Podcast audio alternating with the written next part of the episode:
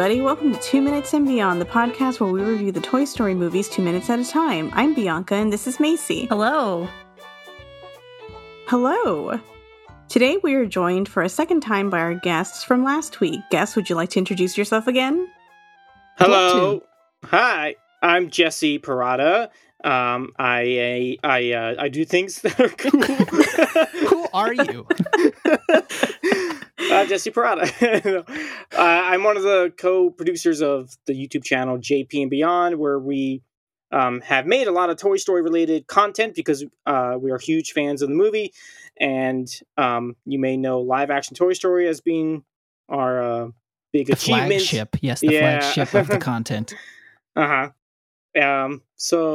Yeah, that is I, and my partner here is Jonathan Pauly. Yes, that's my name, and I do the same things he just said. Thanks for having us again.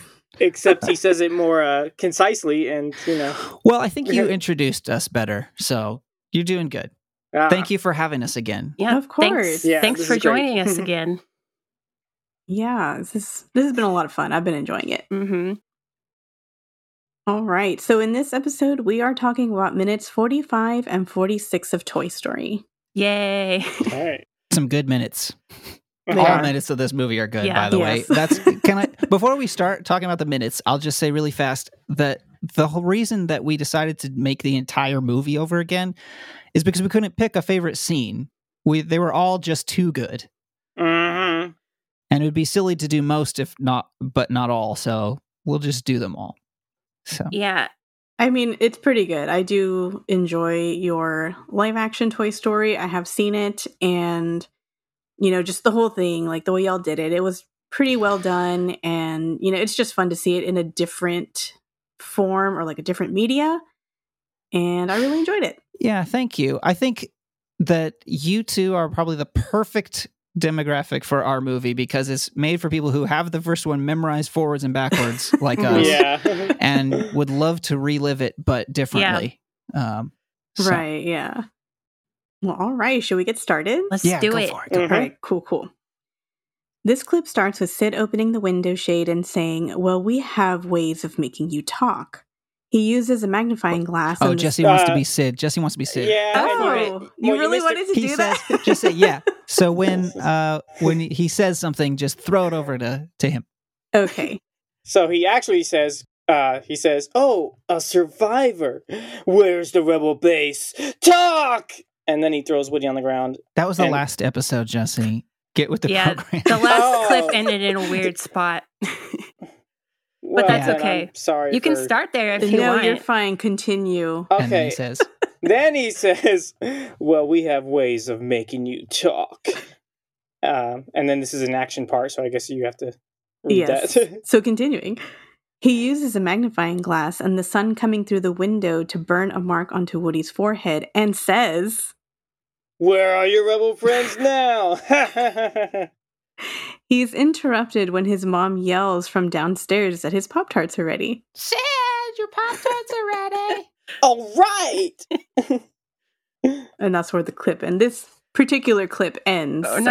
Okay. Let's discuss. Yeah. Can I throw in, before we get too deep in it, that "Sid, your Pop-Tarts are ready" is one of the best lines in this movie. Yes. There's many good ones, but in our version, Andy and Sid are brothers. They're played by brothers, and their mom is Andy's mom. Or sorry, my mom is Andy's mom. Their mom is Sid's mom in this line, which she did perfectly. One take wonder. She got the inflection exactly right, and it was great. And the weird accent that she has. Yeah. I've always loved that part. Just hearing the mom, it always made me laugh because it sounds like a stereotypical, like a whatever mom. She's just like, "Just come down and eat your food." Yeah, she sounds like slightly neglectful, but also like I feel like she probably just babies him, or doesn't really care what he's up to necessarily. So yeah, just like well, let boys be boys, whatever. Yeah, and by the way, your Pop-Tarts are ready. Yeah, she really labored over those Pop-Tarts. Yes. He could have just eaten them cold, honestly. They're always ready. Pop-Tarts are always ready. I don't know if you guys have ever seen the Toy Story musical from the Disney Cruise Line. But I can't bring myself to watch it. I would love to see it in person, but I don't know. I've never taken the time to watch it online. Please suffer through that. It's worth it. Sid's mom is like taken up to, like, her couple of lines she has are like taken up to 11 in that. She's like, Sid, come scratch my back. Yeah. Oh, no. It's horrible and it's hilarious. It's, oh my gosh. Interesting. Yeah. You're not convincing me to watch this. At some point, we're going to do like a bonus episode about the Toy Story musical. So that'll be fun. I might have to watch it then. Yes, you're going to have to. And you know what? You're going to have to come back for that one because we're going to have to all suffer through it. You just do a live watch and commentate while it's happening. That's, you know, we could do that. That's an idea. Oh, man. Sorry, way side tangent on one line. Sid's teeth and his braces and the magnifying glass are kind of terrifying. Like when you look really closely too, you can see that Sid's molars are basically just these little white boxes in his mouth. Yeah, they didn't spend too much time on the teeth. And when I was little, even watching this in theaters at 5, I was always grossed out by Sid's mouth. I was like, it just looks dirty. He looks like he doesn't brush after eating the Pop-Tarts. Like, I was just grossed out by Sid. His parents do care. They got him braces, I mean. True. Yeah, they're trying. They at least care to some degree. Good for him. Yeah. The braces are really extra scary because they're so huge in the magnifying glass, which is one of the shots, which is one of the reasons why Victor got the part in our version, because he had real braces. But also, he played this scene really well. Like I was mentioning in the last episode, he had trouble saying highly medical lines. But in this scene, he just like nailed it. He was awesome and he loved it. So. That's great. Oh my gosh. Shall we move on? Yes. Yeah. Okay, cool. So at the 25-second mark, as soon as Sid is gone, Woody stands up and screams with the mark on his forehead still smoking. He runs. I'm doing the lines of everyone else.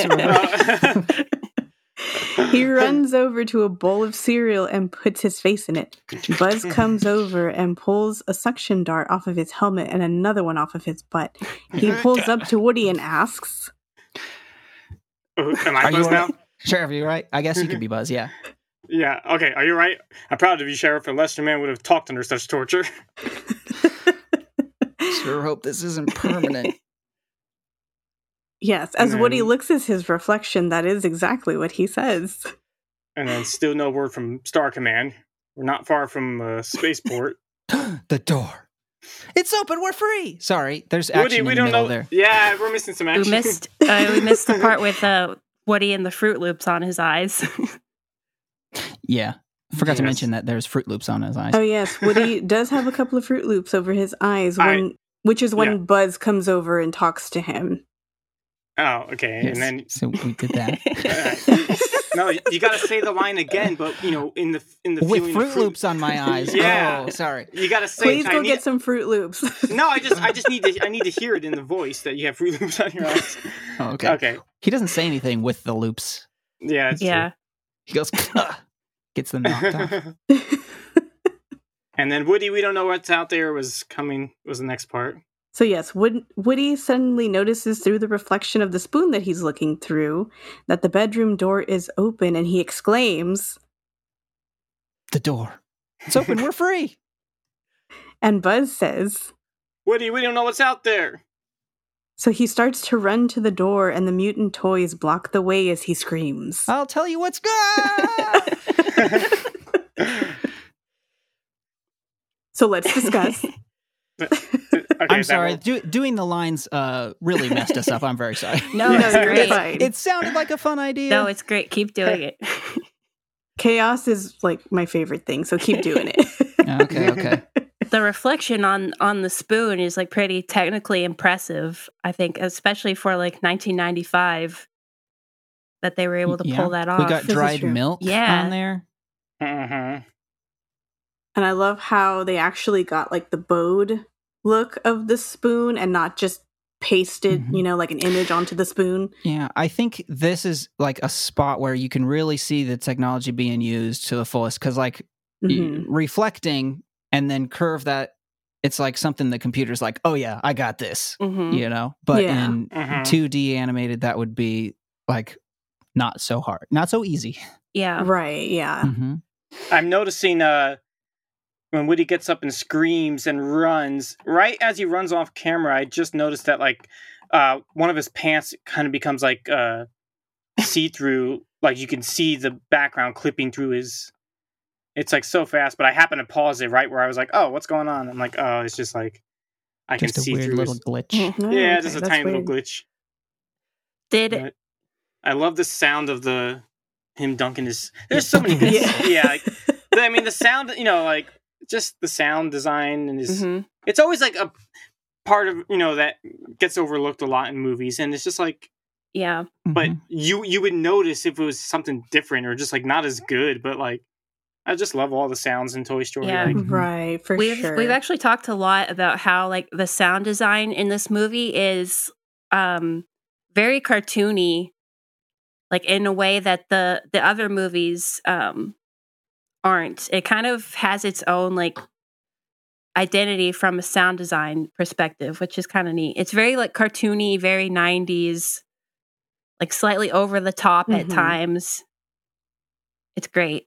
For sure, because you don't hear stuff like this anymore in like the new Toy Stories or even just other movies from today. You don't hear a lot of the like the cartoony slapstick sounds or like the overly exaggerated sounds, like especially like what we're talking about when Woody dunks his head into the milk. Like you don't hear too terribly like crazy sounds like that or anymore. Like when Woody's teeth shakes when he's when he's scared. When he has that little plasticky rattle sound.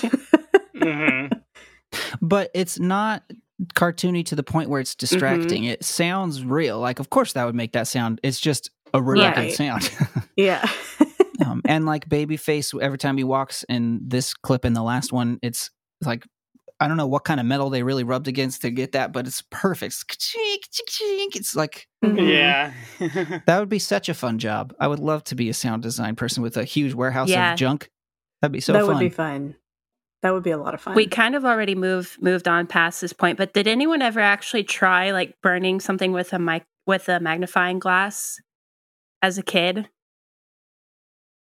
I was like older when I finally got around to doing that. I feel like I was like a teenager when I finally tried messing with that, and I did burn some like ants and one time I was kind of mean. One time there was like a lizard and I put it over his head. I assumed he was gonna run away like as soon as he felt the heat, so I just like I put the light on him and like he didn't move, and I was like, oh, why is he not moving? And then when I moved the magnifying glass away, his head was just charred. I was like, oh my god, like he died instantly.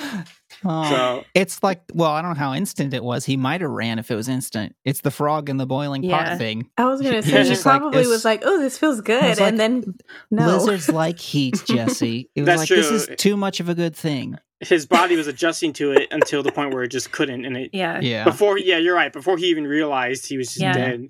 I'm confessing animal cruelty on the show. I don't know. I don't want. Sorry, I hope that doesn't. You guys don't get reported or something like. Yeah, I never knew that story. I burned Woody's head for our movie. Was it permanent? The dent in his head was so if I had stayed on for another half a second, it would have had a solid hole in his head. But oh my gosh! But no, it's just a little dent that got melted, and it actually started to smoke a little bit, which is in our version of the movie. I know it's really low quality camera, but you can kind of see real smoke coming off of his head. Yeah, I noticed that. I thought that was pretty neat. For me, it was neat. I don't know about for Woody, but. Or like visual effects, but you know what else? It was like I was fine with it because it just makes my Woody that much more accurate to the movie. We kind of have an ongoing sort of debate. I mean, it's not really a debate, because I feel like we've kind of answered it, but about whether toys feel pain or not. Because there are times like this where I mean, it seems obvious that they do, but then you think about, like, say in Toy Story 4, when Woody's, like, voice box is being ripped out of his back and he doesn't seem to react very much. Yeah. Well, him screaming here, I feel like it's more of a panic, like, I'm on fire. Not that it hurts, but, like, he's just freaking out that he's on fire.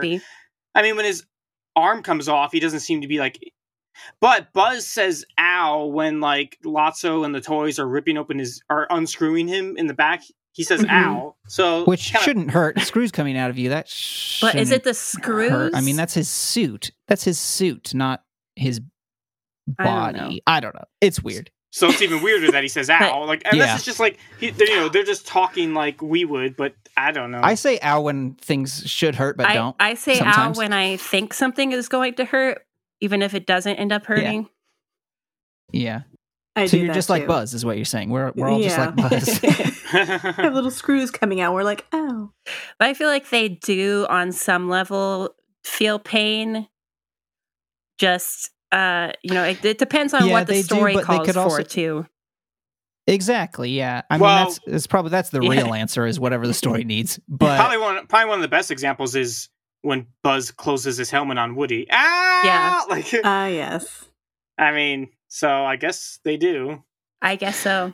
Yeah. To a certain extent. Or when they're fighting and they're yanking Woody's arms back, like Jesse does and Buzz does, he goes like, aha! Like, it hurts when it's funny. I think that's when it's convenient. It's like comical pain. Yeah. Yeah.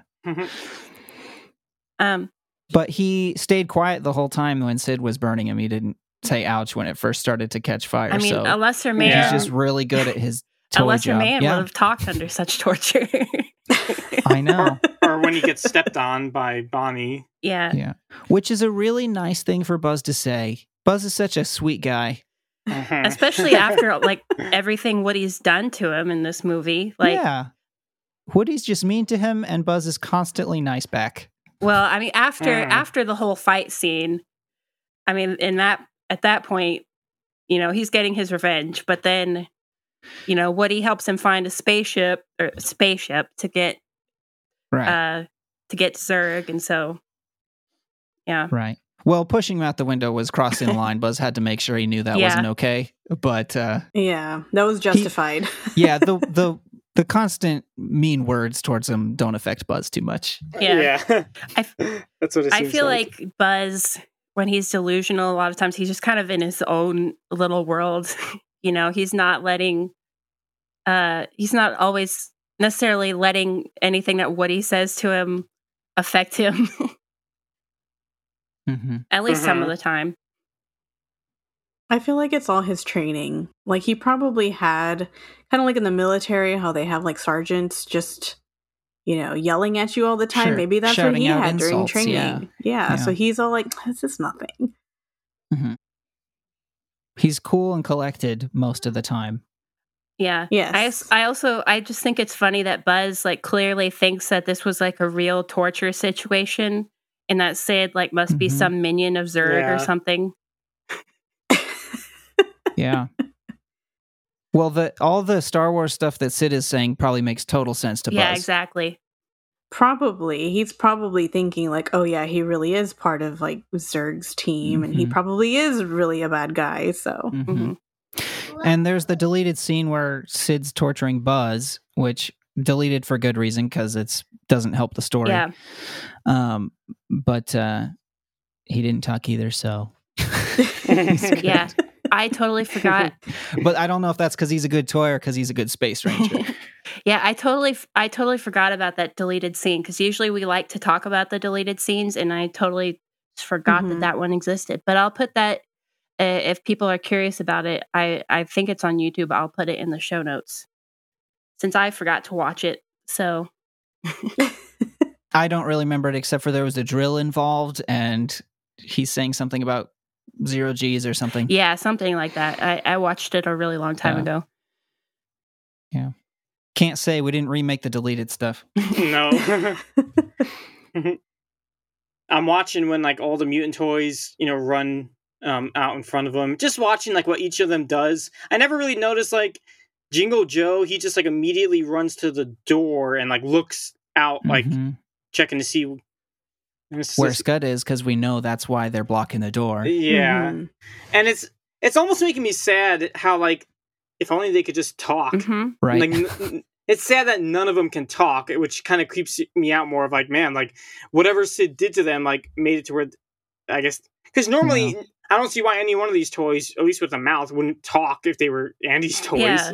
None of these guys can talk, and it's kind of sad when you see like, yeah, like they're trying, like Roller Bob's. He's like, I mean, I don't see why Woody and Buzz can't tell. Like Roller Bob's just literally being like, no, don't, and like, but they interpret it as like. You know, they're trying to keep them trapped. Like, no, you're not getting out of here. Mm-hmm. Yeah. There's a good message in there somewhere.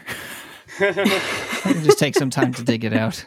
It is interesting, though, that they can't talk. Because even, like, later on when, like, Janie and the pterodactyl are, like, put back together, I don't think either of them talks. Unless there is a doll that, like, says mama later on during the scene where they like get their revenge on Sid, where they're coming out. But I don't remember if that was Janie or some other doll. Yeah, it was Janie, but she maybe she's a talking doll, and that's just the noise the voice box makes. You know, it could be. I don't think that was words coming out of her mouth. Yeah. So we don't know if they talked before or not. But yeah, kind of. Maybe they don't want to think too hard about. Yeah, maybe they took a vow of silence or something. They're like, we don't talk about this. I mean, like maybe it's like the Toy Fight Club or something. It seems like they only communicate through Morse code. Mm-hmm. Yeah. Right. It's interesting. Yeah, each of them are saying no, but it's not no, don't go. It's no, there's... This is for your own good. Yeah, this is for your safety. Yeah. So moving on. Yeah. At the 53-second mark, Woody runs behind Buzz and yells. Oh, I'm Woody, right? Yeah. What does he yell? He's putting me to the test. They're gonna eat us, Buzz. Do something quick. Shield your eyes. Oh, shield your eyes. Which Woody does while Buzz tries to shoot his laser at the mutant toys. When the laser doesn't have any effect, Buzz gets confused and says... It's not working. I recharged it before I left. It should be good for... No, you idiot! You're a toy! Use your karate chop action! Woody starts pushing a purple button on Buzz's back, which makes Buzz's arm do karate chops. Buzz says... Hey, how are you doing that? Woody, stop that! Oh, sorry, I don't... Whatever. You're fine. And Woody, I'm sorry. And Sid's toys move out of the way. Once they've made it to the door, Woody says... Sorry, guys, but dinner's canceled. And this is right before he drops Buzz and starts running away. Cool line, by the way. Yeah. I like how he just drops Buzz and Buzz is just kind of like curled like a turtle. Yeah, I was going to say he looks like a turtle, like laying on his back. Yeah, he does. So I always thought like, I always thought that, like, why does Woody shield his eyes when Buzz tells him to? But then I realized, well, Buzz doesn't say, like, I'm going to shoot my laser, shield your eyes. Like, Woody doesn't know what he's going to do. So he's just, like, following Buzz's direction. He did ask for help. This is true. Yeah. Shield your eyes. You don't want to see what I'm about to do. But... Buzz, Woody doing the karate chop thing and Buzz just being like, hey, how are you doing that? Is just so funny to me. That's like one of my favorite things in the movie. It cracks me up. The funny part about it, it's funny because he, there's no other part where he isn't in control there. Buzz always thinks he knows what's going on and it's directly related to some Space Ranger thing. But he's wrong, and and in this part, he has no explanation for what this is. And right before that, too, his genuine confusion when his laser just isn't working. It's like I just charged it. It should be good for hours. It's just really funny. Mm-hmm. It's funny that like, so he has all this built-in memory of what happened before he went to hypersleep. It's like, so does every Buzz toy remember charging their like laser? But yeah, probably. It's just like they all come with this like pre-memory of something that didn't happen. Mm-hmm. But is it the real question is like, is it only the Buzz Lightyear toys or every toy? Like, well, that's the big question. It's like, did every toy have to go through this? The only toy that we know of, other toy that we know of for sure, other than the Buzz Lightyears, was the Battlesaurs in Toy Story That Time Forgot, mm-hmm. that also thought they were actual Battlesaurs and not toys. Well, the weird thing is that they're essentially, when they're born, they're already adults or whatever age they are. Mm-hmm. Because they don't age, so like that's they just true. Pop into existence at this point. So if they have any prior memory at all, like Forky had no prior memories. He was born, but he could talk already. So it's you could argue that was just because Bonnie made him. Like he didn't have any. Like he wasn't already a character like Buzz Lightyear. He's not from a company. He's not manufactured. Didn't have a backstory. Yeah. Well, why wasn't he? Why wasn't he whatever Bonnie made him to be? Like in her mind, she must have gave him some kind of. I wonder, like, why he didn't. I don't know what the rules are. Like, I guess he did think he was trash, because he was made out of trash. Mm-hmm. He's made out of like refuse items, so it's like, oh, well, I'm supposed to go in the trash because that's where all of this stuff goes, anyways. Like usually, when kids make crafts, eventually, if the parents aren't crazy and like collect things for years, they'll just throw it away. So that's probably why. And then it's a funny joke, but it makes no sense when he says he knows what a carousel is when Woody's. And he's all like, "Oh, you mean the carousel?" Yeah, it's like, "Oh, you mean?" He's like, "Oh, you mean a carousel?" Like, okay, maybe Bonnie. Maybe that's the only thing Bonnie gave him when she made it was like, "Okay, he likes carousels," and that's like, right? She's like, "He's gonna ride it with me," and that's it. That's the only thing she got, and before she got distracted, and so he was born only knowing one thing: what a carousel is. That's my headcanon. Yeah, that makes sense. You know, I've always wondered, like. Did Woody at one point think he was a real sheriff? Or like, I don't know.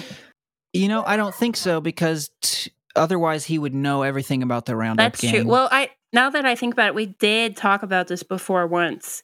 And we said, well, if he had gone through that, then that would make him even more of a jerk to Buzz if he's been through this the same thing before. Exactly. But he treats Buzz the way that he does. Then that's No, I don't think he knew. I think that's just a thing that happened in the Buzz Lightyear assembly line, and apparently the Battlesaurs one too. Mm-hmm. Yeah. Anybody who's like any type of like fighter or like a warrior, they just get automatically programmed that this is all you do. I wonder if. I mean, we never see any other characters from like the Buzz Lightyear cartoon from in that. But I wonder if there were other characters made as toys. Like, did they go through the same things? Mm-hmm. Maybe we'll get some hints with Lightyear. Maybe. Yeah. If that's canon, who knows? I mean, they did mention Booster from the animated series in the trailer, like really briefly. What? Yeah, they did. There's something.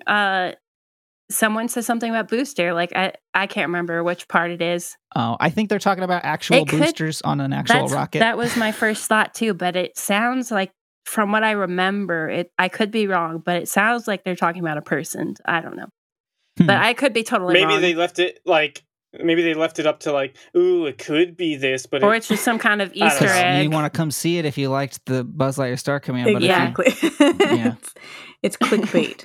Yeah, it's movie trailer clickbait. Yeah, they know what they're doing. Those trailer people. Those trailer people.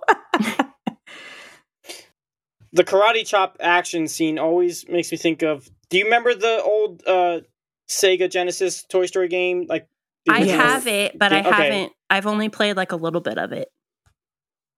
Oh, okay. I think they also released that maybe on Super Nintendo. I don't remember, but I know it from the Genesis. They had it for PC because that's how I played it. Oh, PC. Yeah, okay. They also had it on PC.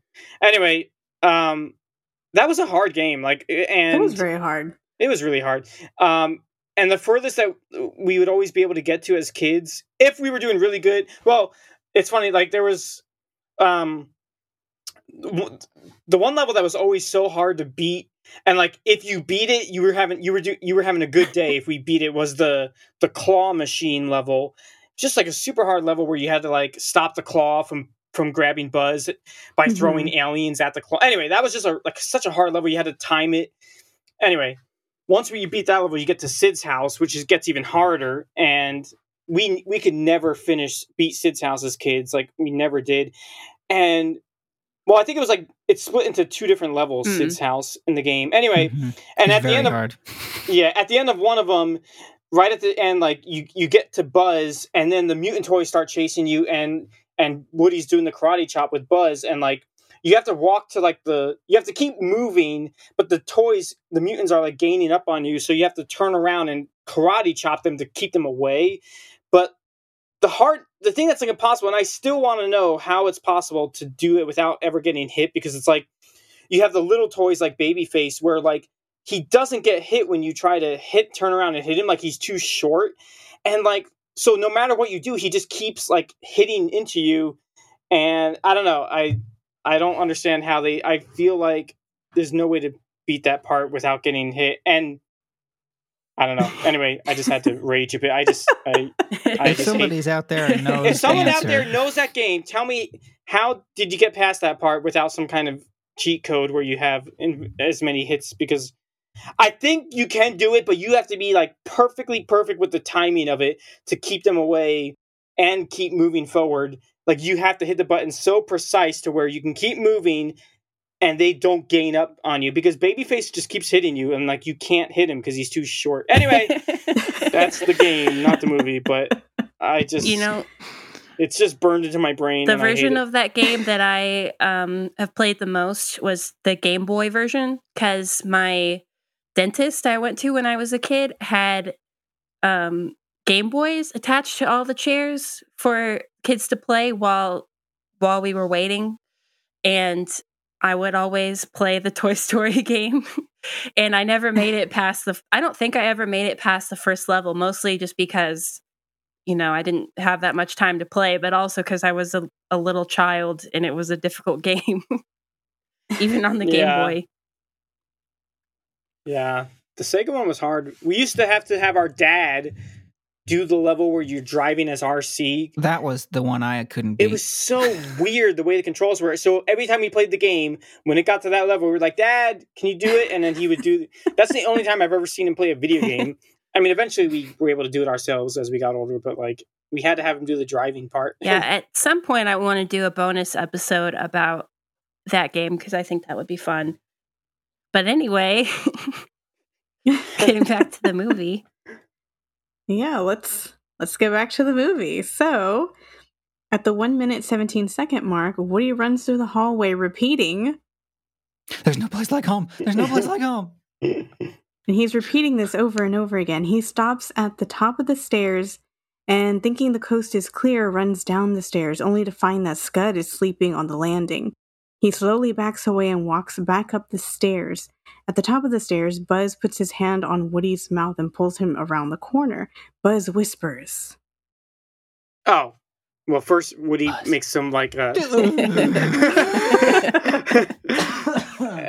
my gosh. You okay?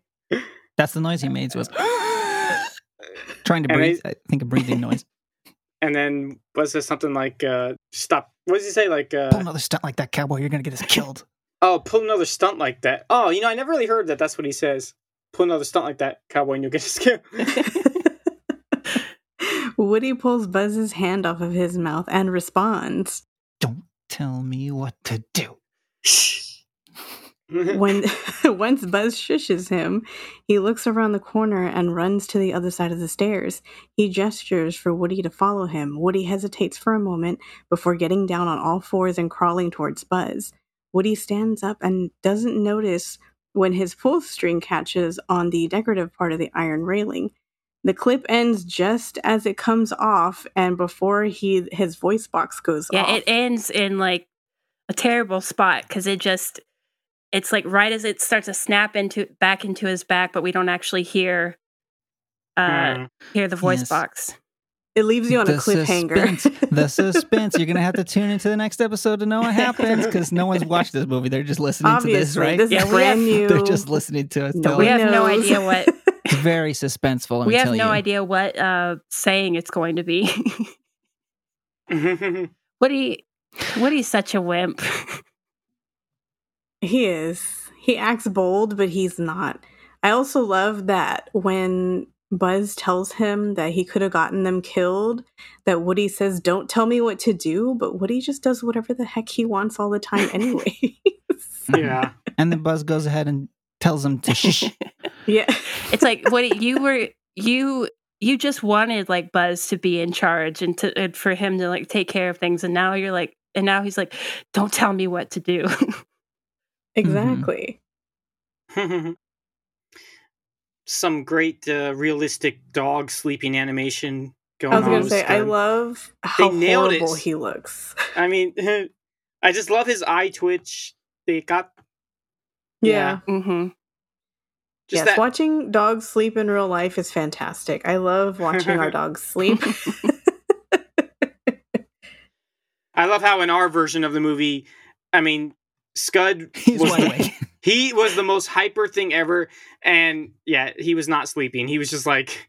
But he did lay down in the right position. We got him to lay down, but he was so hyped up. He just like, laid there and like, he was all breathing all... And like, that dog was so... I mean, he was a great actor, but he just could not... That dog was probably like, "I am the star of the show. I'm so excited."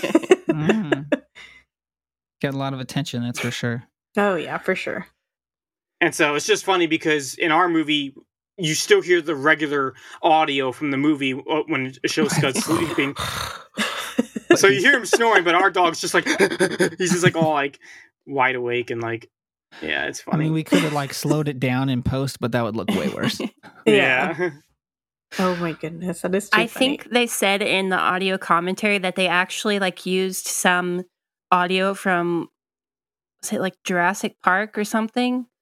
For Scud probably in this scene. Mm-hmm. It's funny. Well, there's the Jurassic Park reference is coming up in the very next clip, so yeah, with his eye opening and dilating. Oh yeah, it's a Jurassic Park thing. Well, it's funny to say Jurassic Park. Meanwhile, the Jurassic Park noises were mostly like what, walruses and like I think something like most scary monster noises are either walruses or... What else am I thinking of? There's definitely lions or tigers they use too. Mm-hmm. Anything in reverse. Yeah. Mm-hmm. I think sometimes elephants too make like scary monsters, dinosaur noises. Koalas, man, those things like growl. Koalas like demons. Are ferocious. Oh my goodness! Have you ever seen a wet koala? They look scary. Oh yeah. But like you could totally sample and sound of them and like make something very demonic. I tried a picture of a koala before at school. Really? Wow. We have a third guest, you guys. My son drew a picture of a koala at school. That's pretty cool. We're going to have to put your picture in the show notes. Oh, okay. Now, when Woody... I always... Okay, hang on. So when he comes up the stairs, he has like a dirty mark now on his cheek. Or when did that... When did that first appear? Right, he's got that grime now on. Yeah, right. He's got a little bit of like. And this is always the first scene that I notice it. But when did he get that? That's not where he didn't get that right there, did he? I mean, I wonder. Well, no, because if you're looking at the Fruit Loop scene, he doesn't. Did he get it before or after Buzz grabs him? Huh. Well, I'm looking again now when he's doing the karate chop. If it's there. Did it just come from being tortured? Like, was it already... It must... Did it come from maybe the fight scene? Like, that early on? Or... It is there when he's doing the karate chop. I can still see it. So... But is it there when he's being like... I don't know. I'm looking at it. It's kind of hard to tell. But right there when he comes back up the stairs is where it's like super noticeable. Yeah. Like, It's like, it just says dirt right there on his face. Hmm. Yeah, I don't know. I don't know when it goes away either. Mm-hmm. Buzz is super dirty too, though. There, when he like, you can see all this dirt on him when he gets to the other side of the stairs, and yeah, he's all nasty too. Hmm. Yeah, I always love the sound effect when they run across the carpet. Just that, I don't know why. Yeah. I just like I like that sound. It's just like, it's just so quiet. All you hear is like soft thump. Yeah. That soft thump. It's something satisfying. About it, it's very satisfying. I love all the sounds in this movie. It's ASMR. Like, Toy Story is the original ASMR. Someone needs to make like Toy Story ASMR with just sound effects. Sounds like that, yeah. Well, there's a cool bonus feature on the Toy Story 2 DVD, I think, where you can watch the scene of Buzz and Zerg fighting on the elevator, and you can watch it with just the sound effects, with just the dialogue, or with just the score. Hmm. And I think it's pretty cool.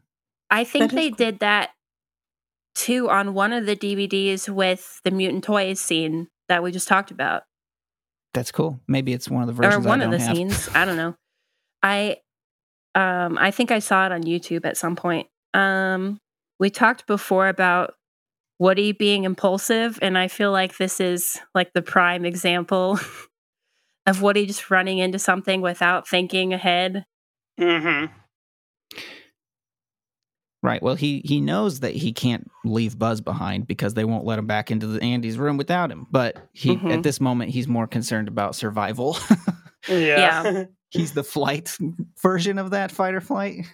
He is. Yes, for sure. Whereas Buzz, you know, despite the fact that he still thinks he's a space ranger, he's still somehow the voice of reason, trying to be like, hey, let's figure out a plan of like actually how to get out, instead of, you know, just running for it and almost getting caught by Scud. Right. Buzz isn't dumb. He's just confused. He has a confused identity problem, but he's not stupid. Yeah. I also realized they must have cheated the perspective on the stairs when Woody's going back up, because Woody's like 16 inches tall. There's no way he could just like walk up a normal pair of stairs. Right. The way he does. He's pretty flexible. He could probably reach his leg up there. He's pretty flexible. He could do that. It's like that meme of the guy going over like 6 steps. Yes, it's that. But that's what it would look like if you had it at a different angle. It's the camera angles. Yeah. Yeah. Well, and he like reaches one leg behind the other to climb up the stairs, which I didn't notice until watching it for this podcast. Right. Well, I don't know. He does run down a lot of stairs and then tiptoe up like 2, and then he's at the top. But that's just the editing trick that every movie uses. You don't want to watch everybody take every step.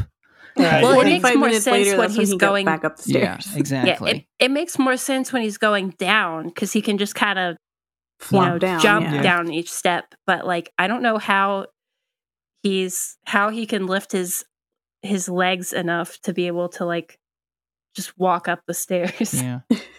I will say, in our movie, finding those stairs was not easy. They're like, I don't know if it's just an Arizona thing, but like, it's not very common to have stairs with a platform in the middle. Mm-hmm. It took a while to find some good ones. Yeah. And then even ours, I think there was it wasn't one flat rectangle square. There was a couple big triangle size steps, and Scud just had to sleep all crooked again, walks against the stairs and just like lays down across a few stairs. But, I mean, whatever works, as long as it worked out right. Yeah, I haven't watched ours recently, but I feel like our trainer was sitting like on the step right next to him, and then she moved, had one hand on him. Yeah, she was just like right next to the step next to him, mm-hmm. and then we just had her move later, and we cropped the stairs back in so that she was gone. I think that because like I don't think he would have stayed laying down on the stairs without a trainer sitting next to him. Mm-hmm. I was wondering how he doesn't feel his polstering catching on that thing, because he would think he would be able to feel it. No, it's like in a weird spot. It's like if somebody, have you seen people getting clothespined and you like add the clothespins onto people's clothes on their back? See how many you can get? That's what it's like. Oh, yeah. It's like that. That's what having a pull string is like. Maybe. You only feel it when it's taut. That's why he doesn't react when it's like being pulled out of his back in Toy Story 4. Right. Maybe it's just like getting a haircut. Like you don't feel your hair getting cut. It's just part of your head. You'd feel your internal organs getting pulled out, but that's true. Or like the fabric tearing. Yeah. I don't know. Peter feels his hairs get cut. It's very dramatic. No, that's dramatic. You need to get that checked out. Yeah. No, I don't know. I just try not to think about 4 too much. Is not my favorite, if that's not clear. But I only like Ducky and Bunny. Oh, I don't like Ducky and Bunny. I'm the one chicken dinner. We don't need to get into that. That move's a hot mess. If you want to have me back to complain about it later whenever you get there. We're going to bring you back when we review that one. That'll be a much angrier episode. I don't know if I want to, put that out there in the world. Yeah, we don't want to promote negativity. You can balance out our positive feelings about it. Yes. I don't know if you want that. It'll be a very non-biased episode. Maybe. I mean, people just... I don't know. I don't need to put out my, like Jesse said. Like, people don't need to know my true feelings. Negativity. Well, people know, but I'm just not a nice person when you ask me about Toy Story 4. It's kind of a running joke now that in almost every episode, we end up going on some kind of long tangent. Sometimes not long, but I mean, sometimes they're long. Sometimes it's long. We end up going on a tangent about Toy Story 4. Well, I heard one that was a little bit long. Yeah. You're like, you just but say usually Toy Story 4, that's too long. Usually ours are positive, though, but it's okay. We allow differing opinions on this podcast. Yeah, I mean, it's a very beautiful looking movie. Yeah. That's my positive thing to say about it.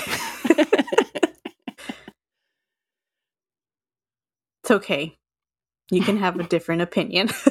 Thanks for allowing me to do that. Yes, you needed our permission. Yeah. Without it, you would have been, just storing up this sitting this duck and these thoughts. Where am I supposed to let these thoughts come out? Well, if we're going back to the movie we're talking about, I could say really fast that that Buzz's karate chop action was something that bugged me, that they never had it on the toys. I had a little one that could do karate chop action, and I had a big one that was supposed to be like the movie from 95, but his wings were short, and he didn't have karate chop action. Mm-hmm, yeah. And then just this Christmas, both my kids, they're sharing him, got a new Buzz from the Disney store, who has both wings that pop out bigger than the ones that I had when I was a kid. And they even light up. Wow. And they even karate chop. And he even karate chops. His helmet. And his helmet does that whoosh thing. That whoosh thing. When you push the button, it goes open on its own. It's like, I'm so geeking out about this new Buzz. Like, he's not completely perfect. It's just like the one that we used in our movie was the Toy Story collection version. Mm-hmm. And he does extra things like move his head around and stuff like that. And his wings are impressive. I really like how articulate he is. But this new one has karate chop action. It's incredible. That's pretty cool. It's a real feat of engineering. And even on his leg, it has... covers. Yes. So Jesse, remember how one of our stunt Buzzes had a million holes in it because he had screws all over the place? Yeah. We made jokes about how we got attacked by the holes in things fairy. Well, this new one, they had that same problem, but they covered up every hole with a little plastic bit. It's like, oh, that's cool. Yeah. They did a really great job on this new one. Now, he's not as articulate as the other one that we used in our movie, but he's really good. And that's pretty cool. He doesn't say every right thing. Like the voice, like they really just need to hire me as a consultant, and I'll tell them the things he needs to say, and we'll be okay. But now, I know the newer like Disney store Woodies have Bonnie written on the bottom of their foot. Does that one have Bonnie or Andy? He's got nothing on his foot. Oh, okay. Which is how he should come. Fresh out of the box. Yeah, I have the Toy Story collection, Buzz, and he's a really neat figure, but I too was also always disappointed by the lack of karate chop. Mm-hmm. Well, when you think about it, and maybe it's a joke in your podcast that they are physically impossible things to do. Mm-hmm. But Disney magic, they figured it out. Sure, his wings aren't quite as big as they probably should be, but they really did it. I am Buzz Lightyear. Yeah, in the movie, his wings are so long that they wouldn't actually fit inside of his jetpack. So movie magic. Yeah, there's a lot of movie magic going on with Buzz, even just hitting his laser that he can reach his other arm. Yeah, exactly. Yeah. Mm-hmm. Yeah. Well, when we had to do that in our movie, we just got another Buzz, and his other arm was his other arm. Problem solved. I did notice weird thing in the Toy Story 3 IRL guys who remade the entire Toy Story 3 with stop motion. They had a Buzz figure whose arms, I don't know if they did it on purpose or if this was a feature, his arms came out of his socket to reach the other side of his body. I think they just took their Buzz apart for certain shots so that he could do physically impossible things. Yeah. I mean, hey, whatever works. Yeah. Whatever you got to do for the shot. Mm-hmm. Yeah. I think that's about all I have to say about this clip. Yeah. Really good suspense building. Mm-hmm. Well, since we're at the end, now it is your turn to answer the questions, which we had asked them. What are we asking in the previous question? I'm so sorry. What are the questions, Macy? It should Toy Story? It should be at the end of your notes, like right before the very end. It was how. What is the history? I'm sorry. This is That's okay. What's your history with Toy Story, Jesse? I answered this in the previous episode. And which one is your favorite? Okay. So let's see. My history with Toy Story was, I don't remember the first time seeing it as a kid. I mean, I guess I would have been 4 when it came out. I just, as early as I can remember, we've had VHS of it. And that Toy Story really gave me, I feel like, my sense of creativity. I think it was one of the biggest factors in that. It I feel like it just affected how I played, how me and my brother would play, with our toys. When we used to play with our toys, we kind of, it was almost like we acted out, instead of just playing with them, oh, hi, I'm blah, blah, blah, blah, blah. We like to play a lot they were toys, running around the room or interacting with this world as if you were watching Toy Story, the way they're alive and moving. I think that's how we would play with them a lot, and so just I think creatively it kind of affected me a lot. And then Toy Story 2, I remember clearly when that came out, going to the theater right by our house, and I still think of that night as just the most magical movie, I don't know, experience. Just everything about that night was so magical to me. Just going to the theater, and just before and after, all the talking I did with my brother, and I had one of my toys with me, and I was just had this whole little show going. And then, after we're in the movie, and, the movie was amazing. And just, afterwards, we went back home, and, me and my brother were downstairs in, our playroom, and we just immediately, got our toys out, and just, and I don't know, it's just, it's just one of the most fun nights ever. And Toy Story 3, I saw with Jonathan and some other of all of our closest friends. That was also a really, memorable time, movie experience. So, So I've always been a huge fan, and my favorite, I mean, it's like a tie between 1 and 2. Like, they're both my favorites for, like, different reasons. I feel like, I mean, number one, like, it's just the nostalgia of it, like, everything, I don't know, it's just, it gives me these certain feels that the second one doesn't do as much, just because the first one was the first one, and, so I don't know, so I just get more, like, of this real nostalgic feeling when I think of the first movie, but they're both, like, the same level of just greatness. As far as the second one, I feel like the only thing is, I feel like with the second that I feel like I like a little more is because all the secondary characters like Slinky and Rex and Potato Head and Hamm, like, I really like those guys, and I like that they just get way more action in the second movie.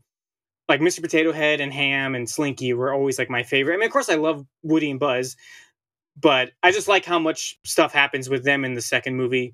And I feel like the adventure is still pretty big in the first movie, and I feel like in the second movie it's just kind of, it goes a little bit bigger, and especially like when they're driving the Pizza Planet truck will always be like one of the greatest movie moments in my mind. Like, I just remember my heart being like out of its chest during that scene.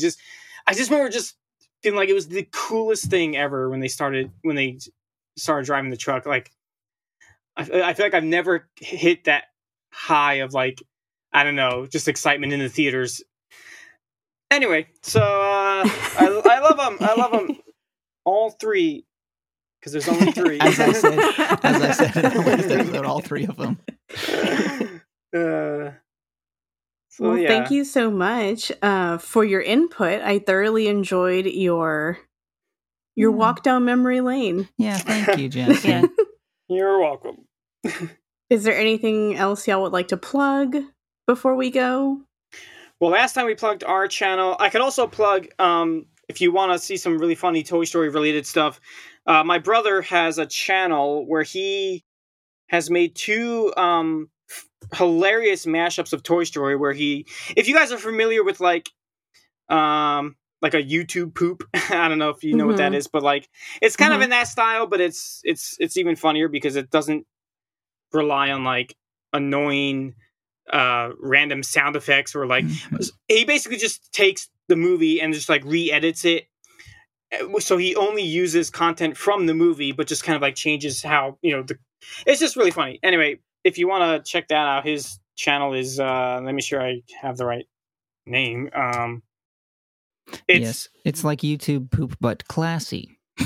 Yeah, it's not nice. Annoying. It's sophisticated poop. Sophisticated. So the videos are called, it's just called Toy Story Re-Edited, and then YTP in parentheses afterwards. But his channel's Drum Ike, like it drum, and then IKE 107. Yeah, check out his re-edits of Toy Story. They're so hilarious. And yeah, the more you know the movie, like the funnier it is too. I feel like it's just really, really good. Yeah. I'll put that in the show notes. Yeah. Great. You guys are the perfect audience for it once again. Perfect. As our live action.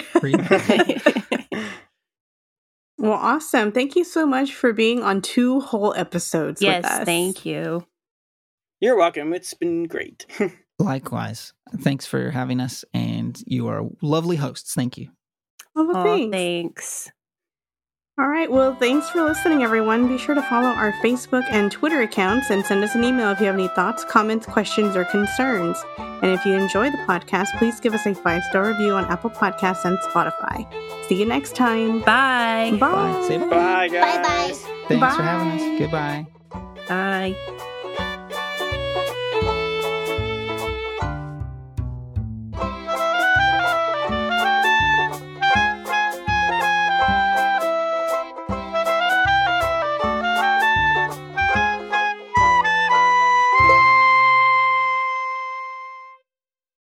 Has anyone emailed you with a concern?